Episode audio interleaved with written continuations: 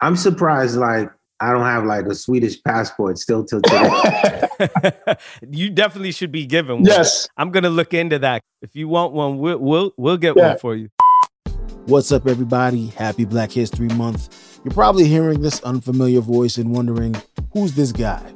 My name is Jared, the producer for this moment, the transatlantic bridge connecting Sweden to the United States, socially, musically, culturally, and all things cuisine.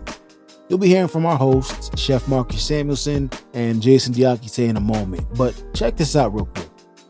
February 13th marks the 25th anniversary of The Score, the classic hip hop album from the legendary Fugees. It's one of the greatest albums of all time. Fu-Gee-La, Killing Me Softly, Ready or Not. Yo, the Fugees, their sound was unique. Their message was inspiring. And to commemorate that, we're gonna drop an interview we did recently with Wyclef Jean, the rapper slash producer, composer, the visionary who was part of that group. And believe it or not, Wyclef has strong ties to Sweden and played a huge role in bringing hip hop to the mainstream. My relationship with Sweden, I guess, is like Bob Marley with Switzerland. I just feel like when I'm in Sweden, my soul has been there before. His Swedish ties go even deeper as he was a friend and collaborated with the late great Avicii. We'll learn more about that in conversation, but for now, let's just jump right back in. This moment. Three, two, one. Talk to me about Haiti, Brooklyn, New Jersey. Talk to me about those three places, how you were coming up and you were constantly going back and forth between the immigrant of being in Haiti, but also being in coming as an 11 year old to New York and Brooklyn, what those three taught you, but also Jersey. How these three places impacted you and pushed you through to the highest level. I was born in Haiti in a, in a small town called Croix-des-Bouquets.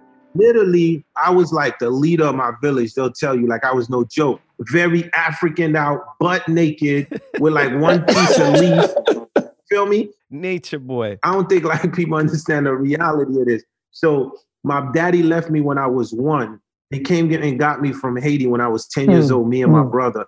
Can you imagine like my parents coming to get me at 10 years old? And the first time I I uh I see an airplane, an airplane, man, like, and then I would go and say, yo, um, Meswazon Vini. And translation for that, the birds coming. When I say that, all of my little warriors come and we all get down and we have these slingshots. You know what I'm saying? Like with these y'all trying to get the bird. my perspective was like if we could shoot this bird down, it looks so big from the sky. Like literally, we would have like stock for the whole year. I'm showing you the mm. perspective. So by the time at 10 I yeah, saw this airplane, yeah. I was so amazed the reason why the airplane is bugged out is because in the village, I never seen the white person in my life. Um, we have something just like the Indians, mm. but we say blanc, right? Man, it's just like it's just the way like we t- you in the village. This is how you talk. Here we go. Yeah. Here we go. so how scary was that to see white people all of a sudden? Because you must have heard of them, right? You heard that they existed. No, but I'm, no, no such thing. Yeah. I, but I'm Yo, Yo, no. Yeah. So backtrack. This is the first time I seen a white person. Was I was with my grandmother. We was in the village. A truck pulls up, and a white man gets out. I'm spooked out, and I say to my grandma, "Who's this?" Because the guy goes in the back of his truck and he gets all of this rice, and he's bringing it to the village, to us. So I told my grandma, "Who's this?" And my grandma looked at me and she goes, It's Jesus Christ.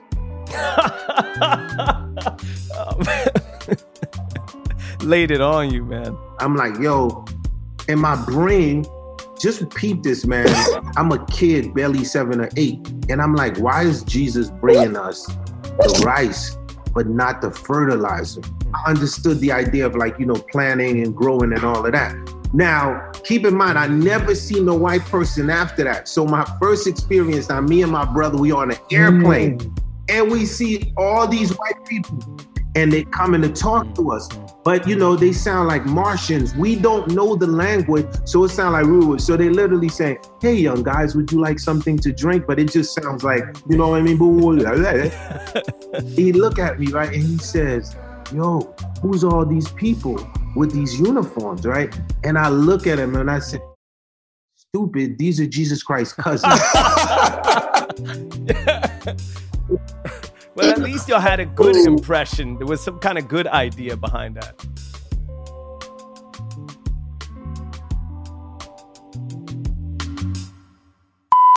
Hey, this is Wyclef Jean, and you're listening to this moment. Yeah.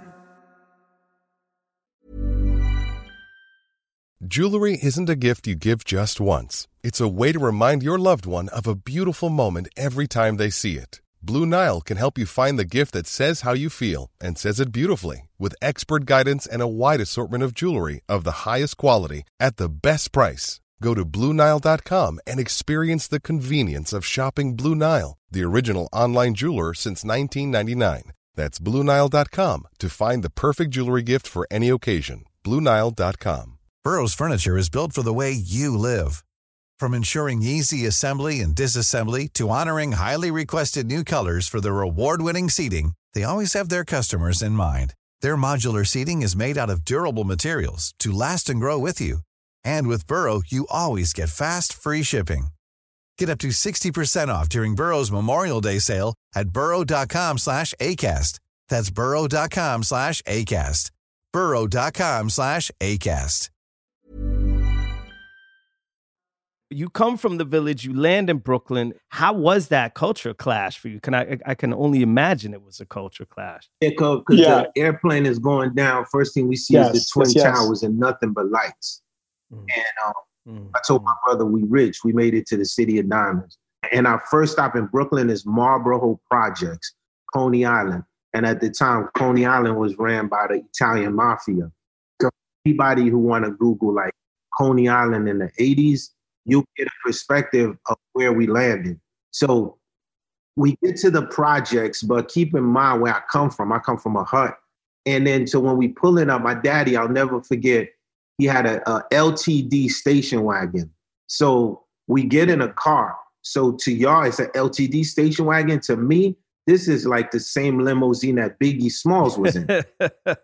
yeah, we get in this uh, station wagon and we pulling up and we see these buildings. And my dad says, we live right there.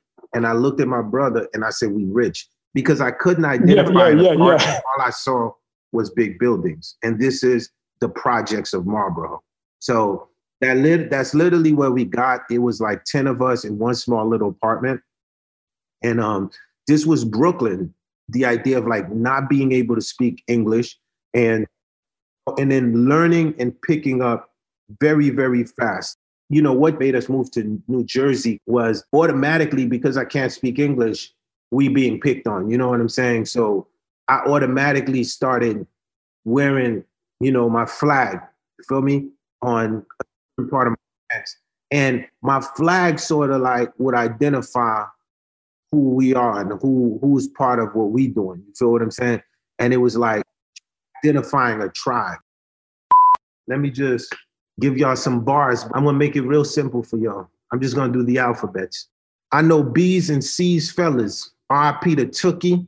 He got tooken by the Terminator. That's the ex-governor of California, Schwarzenegger. He could get these nuts for executing Crip leaders now. You on E or out your effing mind G, it ain't hard to see. It's all a conspiracy. They caught my man in the H, hit him with a Rico A. He hit the freeway like freeway translation, just another pawn for the CIA. Because where we come from, you either dunking like Dr. J or get caught up in a drama with a K and get slayed.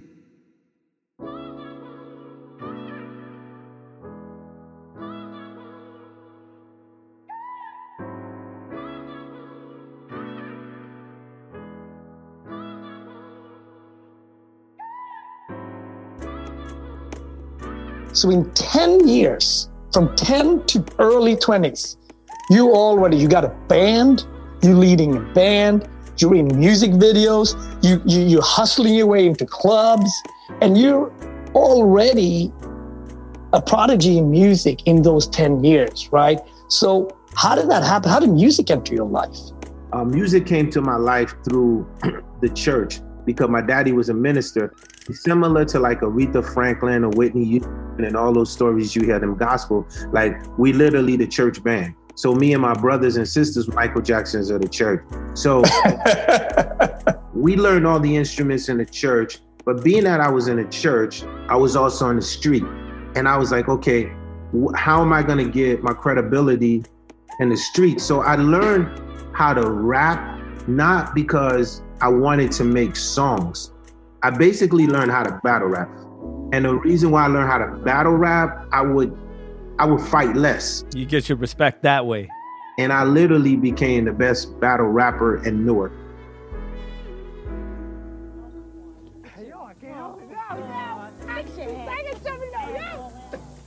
Yo, yo, yo, when I was young, I used to have an afro. I'm not ashamed to say it, I used to go with a fat soul. She weighed about 360. She used to always say, Get off of me, Wyclef, you little skinny boy. But now that's beside the point. Now I got older and skinny man pack joints. So for everybody out there that's a fat soul, let's do the dance. Cause here we all go. And then in high school, um, a music teacher, I had my bubble goose on my Scully, and I was in an auditorium and I was playing the piano, and a music teacher came in. But I, I never wanted like my street cats to see me like playing. You know what I'm saying? I always wanted. Mm, yeah, hood. And she was like, "Tomorrow you're gonna start jazz," and I was like, "I am not doing jazz. That's for old people. I'm gonna be a battle rapper like LL Cool J." And kid you not, the next day she put me in jazz, and when she put me in jazz, um, I learned Miles Davis' Bitches Brew, and I started reading sheet music. And literally, that changed my life. So then I got into Quincy Jones. And then I, I want to be like this guy. I want to be the guy who create the stars. Because if I create the stars, I will mm-hmm. job. So then I just focused on like the hustle, the bustle. I used to take the train with my man. We go to New York for auditions. Like I would, I would never take no for an answer. Like we basically bum guard ourselves into my first music video ever was Eric B and Rakim. Don't yes. technique. Don't don't sweat the, the technique. technique. Yep. In the back. In the back though. Yep. Playing the main instrument, the bass. Yes. You know. A clean teenager, an extra. And we, mm-hmm. we didn't have, we wasn't assigned to be in the video. We wasn't, you know what I mean? For that music video, I should have got best extra of the year because I'm literally shots, bro, on Eric B. and Rakim. And what's funny, dude, years later, I go to Eric B. and Rakim show at the House of Blues, and I'm telling Rakim, yo, I'm in your first video. How obsessed I am with you. I promise you, Clef, Questlove actually put up on his Instagram that picture with you playing bass on mm-hmm. the Sweat the Technique. Mm-hmm. It's like that's a, how we all found that's out. That's how we know. Yep. You know what I mean? Yeah. So yeah. I'm a I'm a cultural bunny. And it's sort of like so for me, um, and the upright bass was my natural instrument in high school. And guess what? That just taught me. The music teacher told me something I'll never forget. She was like, when you coming from the hood, don't ever forget. They're gonna tell you you could be a rapper. You could be on Hot 97. You could be on Kiss FM. But what nobody's gonna tell you is you can be a great composer like Gershwin.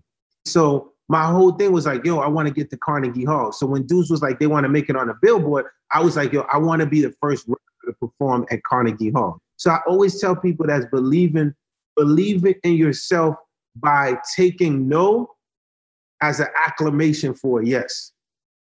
I mean, 1993, first time I hear the Fugees. It wasn't in its infancy, but it was really starting to blossom. It's at the pinnacle of the golden age, but it was also very orthodox, sound wise, the fashion, the the the the lingo. And already I could tell. I'm a young kid, you know, my parents are American, but I grew up in Sweden. I'm looking at Yo MTV raps like it's, you know, I, it's it's coming straight out of Mecca, right? So anything I see there, I take as law because I'm in love with hip hop culture.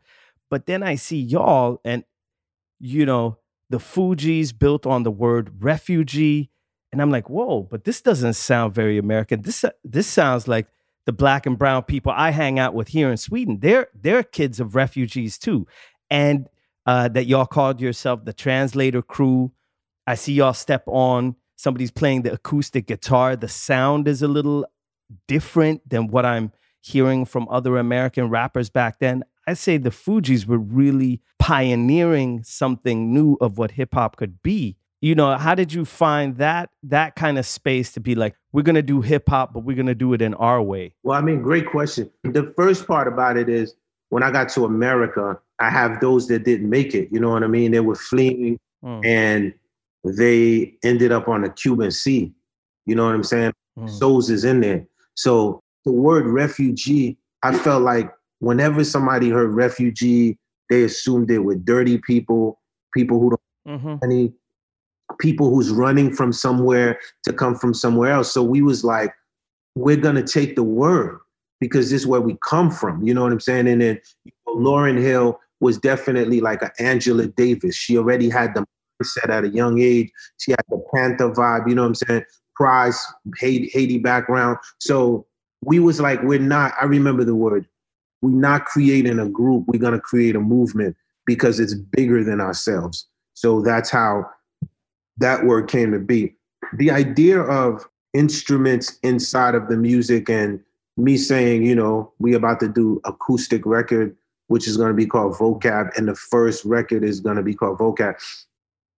It's the Fugees was completely taboo to what hip hop was. Exactly. We was very conscious if you wasn't in America and you was watching this, you assume that it's two turntables, a microphone, fly fashion walking around, and the samples would actually come from the actual vinyl.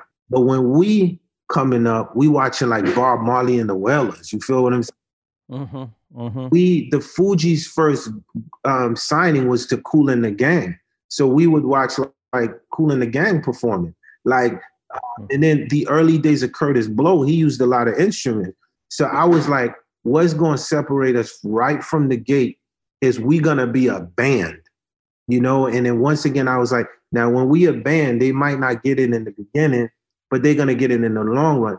As far as like the street credibility and and all of that, what you have to do is you have to say to yourself, now that you look back at it, you got to be like, yo, the Fugees was probably the most gangsterous group in history. Tell me one time have you heard us getting people taking our jewelry? Tell me one time have you heard somebody hanging me from the balcony?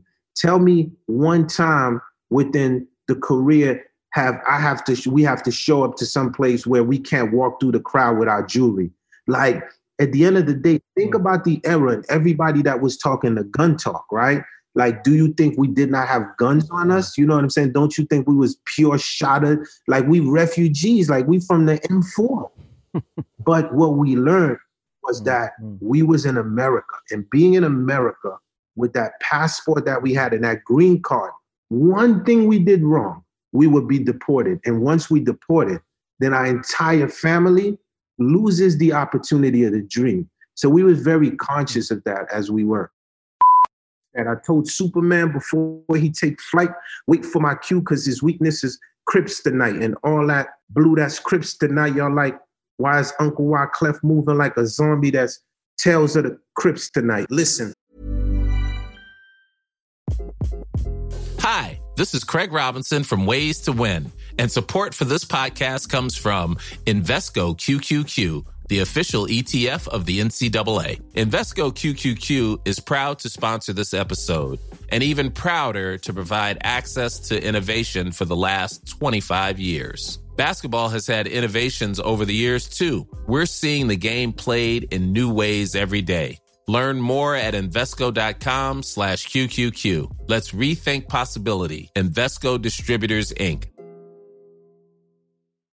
Life is full of what ifs. Some awesome, like what if AI could fold your laundry? And some, well, less awesome, like what if you have unexpected medical costs? United Healthcare can help get you covered with Health Protector Guard fixed indemnity insurance plans They supplement your primary plan to help you manage out of pocket costs. No deductibles, no enrollment periods, and especially no more what ifs. Visit uh1.com to find the Health Protector Guard plan for you. It's that time of the year. Your vacation is coming up. You can already hear the beach waves, feel the warm breeze, relax, and think about work. You really, really want it all to work out while you're away. Monday.com gives you and the team that peace of mind. When all work is on one platform and everyone's in sync, things just flow wherever you are. Tap the banner to go to Monday.com.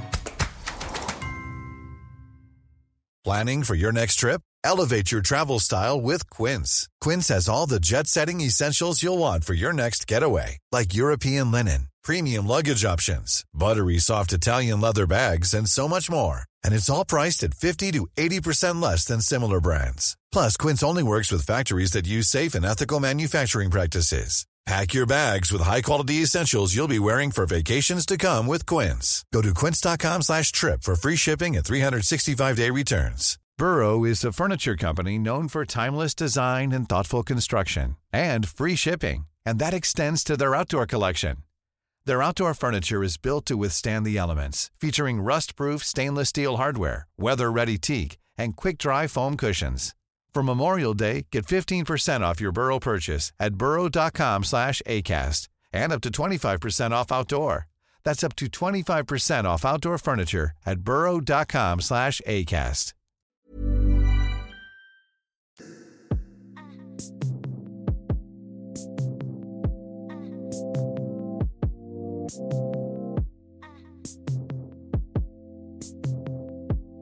Any musical range, you take over and it just feels it doesn't feel like it's cover it feels so authentic. So we, before we were setting up for this we said you are our quincy jones right? You truly are that person that uh, any musical genre. And i mean that with tell me a little bit. You worked with of course santana but you also worked with queens.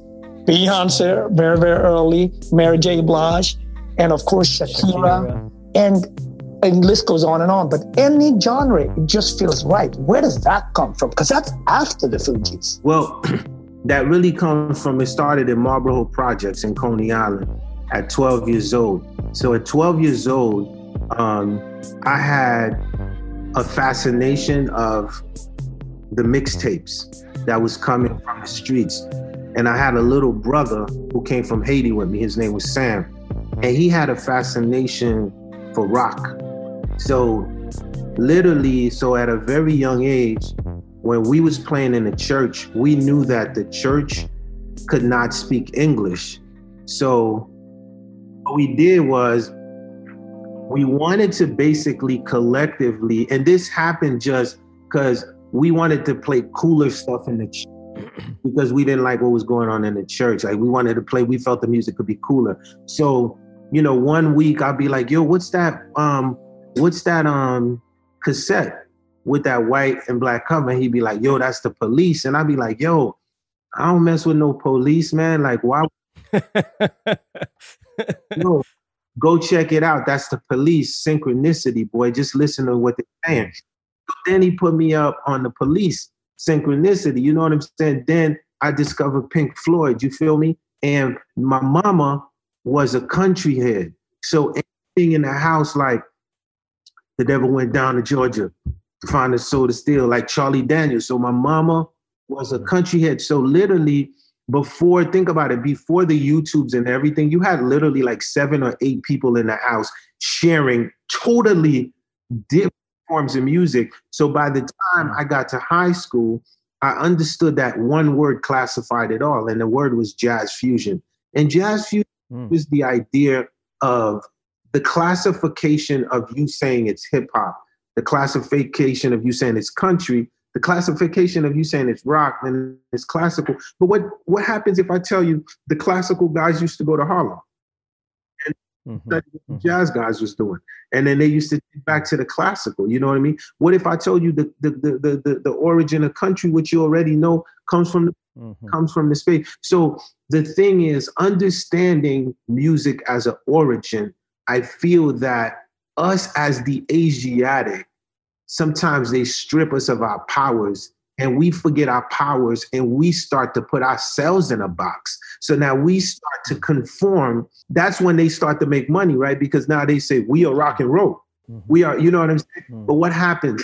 The ones that prevail is the ones that say that we are all things. So Bob Marley, the creator of this reggae movement, right? But when you listen to reggae, what is it? It's world music, blues, it's everything.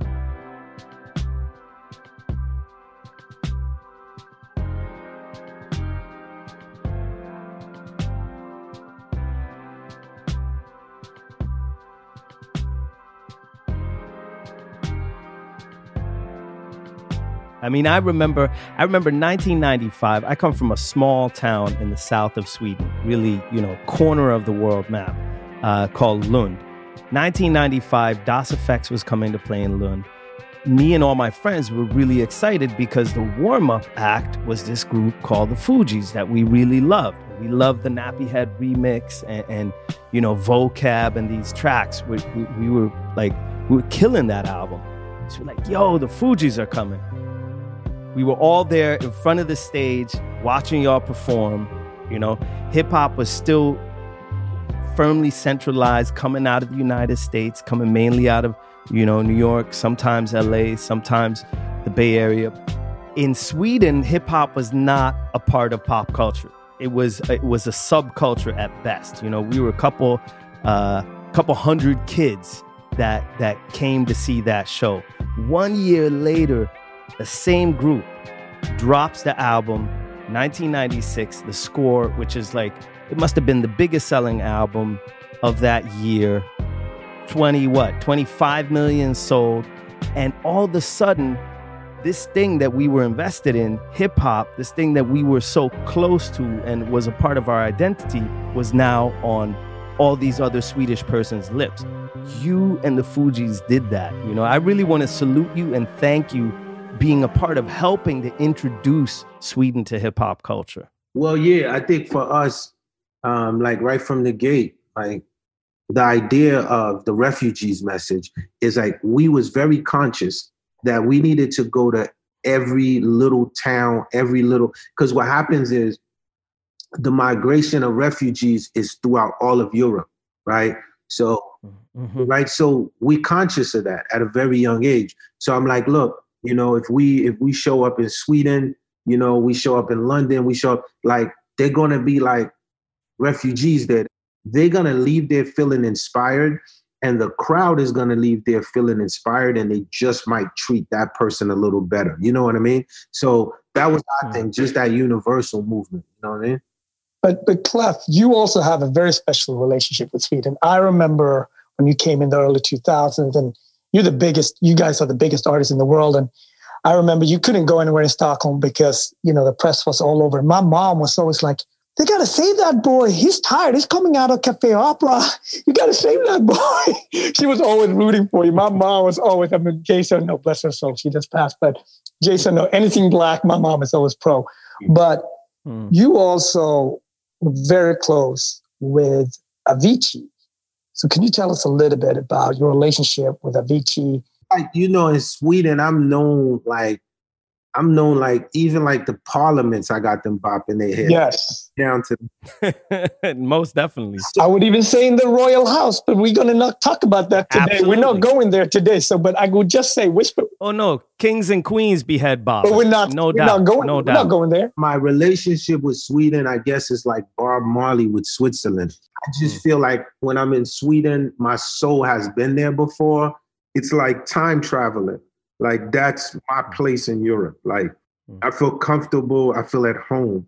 Um, so as a Fugee, there's still a young little kid, right, who's coming up, some young little genius who's studying the music in a whole different way through this technology, and he's figuring this thing out on a whole nother level. So, so on my way back to New York, I heard this "Wake Me Up" song, I'm hearing this guitar come in, you know, and I'm like, yo, mm-hmm. then you get that, what is this, right? Because as a producer, mm-hmm. it's like, you know, it's like if you hear Bach, I don't care who it is. Mm-hmm. I was like, yo, I have to get with this, with whoever this is. You know what I'm saying to you? So mm. uh, my man set up a meeting over in New York.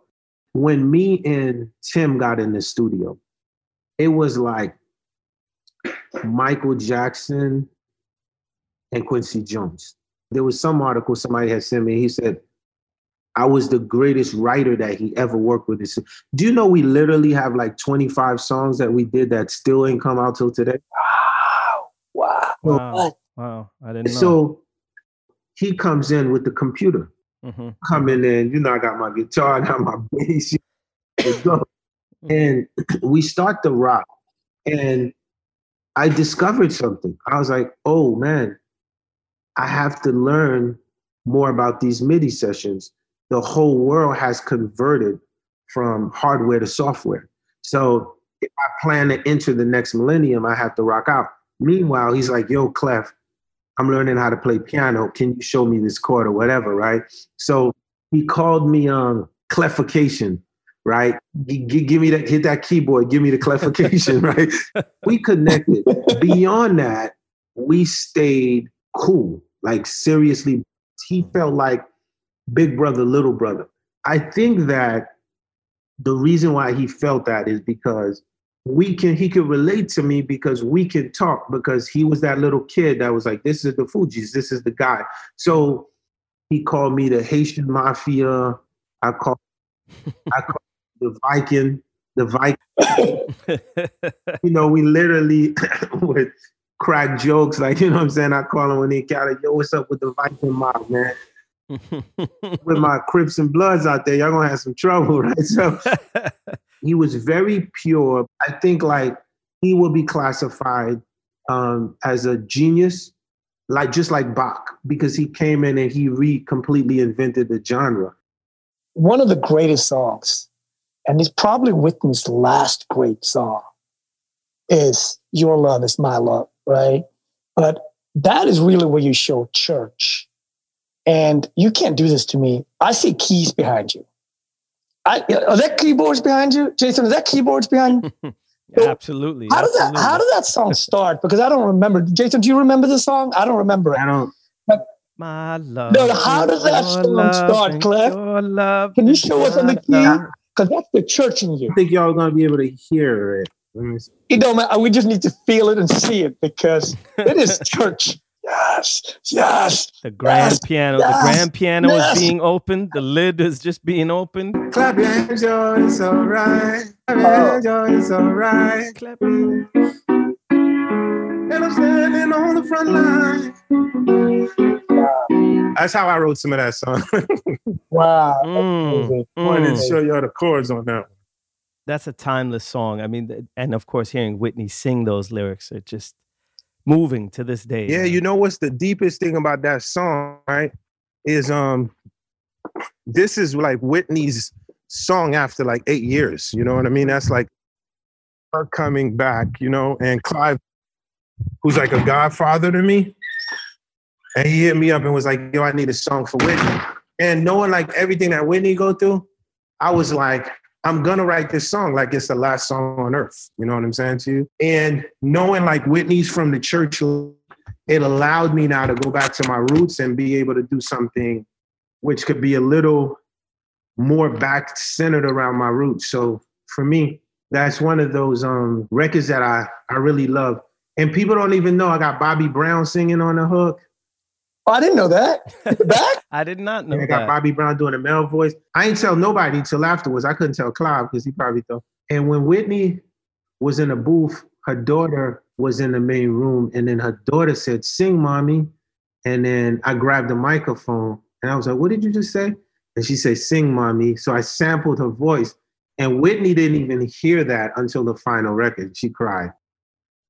Can you let us in a little bit about Santana? How was that? How was that? Because you really brought Santana back. So for me, Carlos Santana is like a god for me, and you know, it's like it's like working with Jimi Hendrix.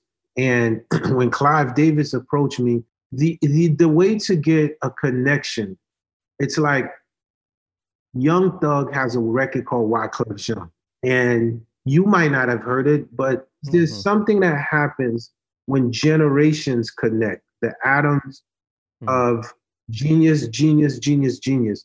Like Santana is like the king of genius to me. So all I did was I just put a math with him.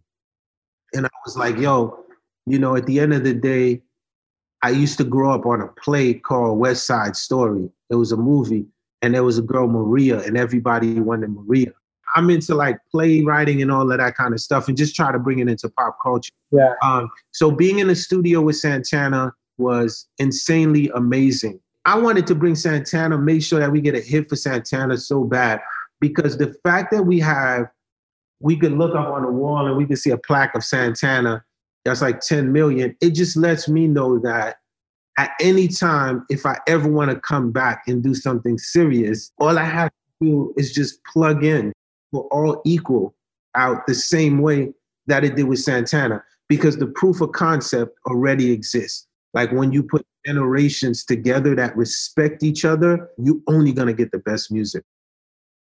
Police stopped me. I told him, don't ask why in the stash box. I keep a Glock, cause y'all already know. They putting their knees on niggas. I told him I'm a rock star. He like, what that mean? I keep an axe like ZZ Tops.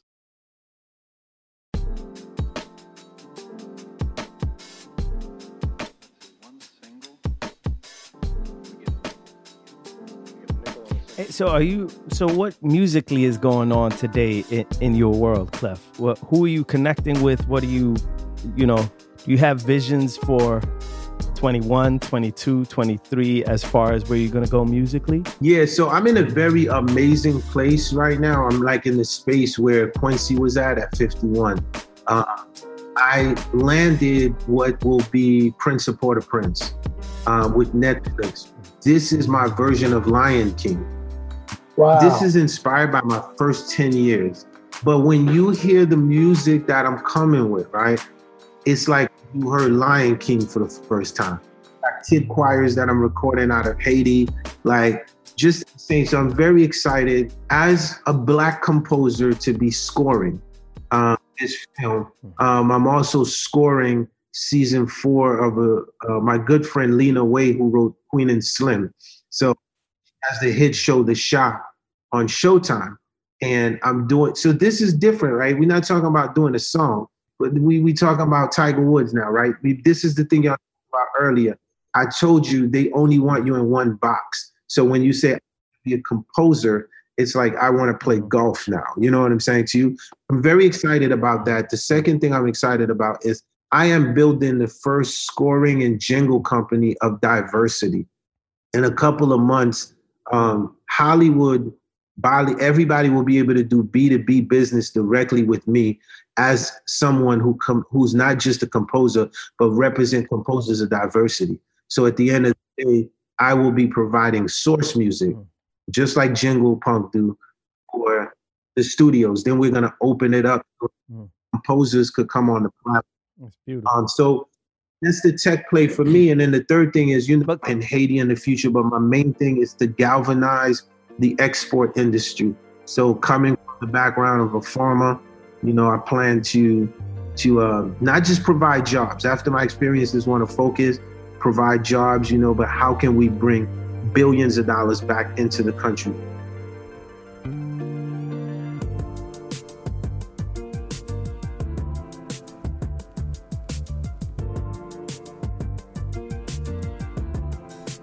As a chef, I want to know how do I know a good griot? What what is the deal? Like, how do I define a good pickles, pickles and griot, for example? All the great food from Haiti, but how do I define it? Where should I go? Uh, tell me a little bit about the underground of Haitian food and where I can find it. In my family, I have a little sister. Her name is Rosa Sharon. So she used to watch my mother's recipe, which is, you know, 79, 80 year olds, right? So she takes that recipe and then she mixes it her generation and put it together. So I think the best thing that I'm going to do for you is to get her to make a couple because you know I think like they sell a lot of stuff online, different things. I might as well break the ice and let you know what's going on. So similar to Jimmy Buffett, I'm going to be opening up the first Wyclef Jean Carnival. Oh, that, That's dope. So y'all just heard that. So the Yeah, first yeah. one is Dope. going to be in Florida. So I'm going to get her to do a couple of dishes for you. No, we do a pop up. We do a pop up with her here in the restaurant right here in She- Overtown, yeah, man. she It would be does what I do with Yeah. music. I call it a jazz fusion. She's amazing. Big shout out and thank you from not just Sweden, from all of us. And you giving us so much, Mhm. Clef. Thank Yeah, you. all Big. respect due, man. Thank you for coming on. All right, blessings. So for this episode, we want to give a special shout out and thank you to Mark Baptiste for making this happen. Also for Mr. Sharma. Check out Wyclef's YouTube series, Run That Back, where he chats to other stars about music, politics, and much more.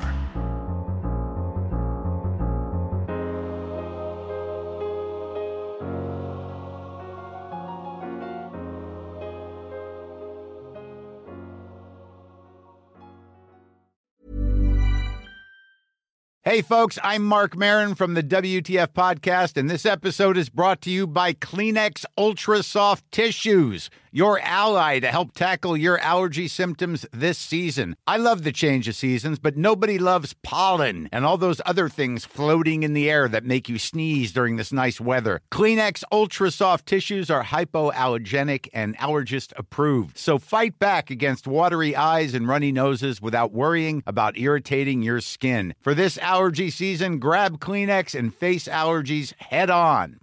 Hey, it's Paige DeSorbo from Giggly Squad. High quality fashion without the price tag. Say hello to Quince. I'm snagging high-end essentials like cozy cashmere sweaters, sleek leather jackets, fine jewelry, and so much more. With Quince being 50 to 80% less than similar brands.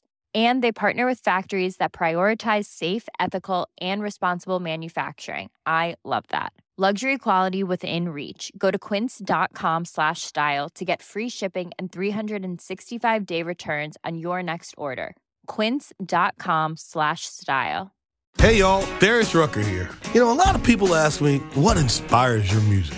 And one of the big things is a strong sense of place. That's why I love my home state of South Carolina and want to share the awesome things it has to offer. From the beautiful mountains down to the sunny coast, it's got it all. Not to mention two of my personal favorites great golf and amazing food. Come see why I love this place. Visit discoversouthcarolina.com.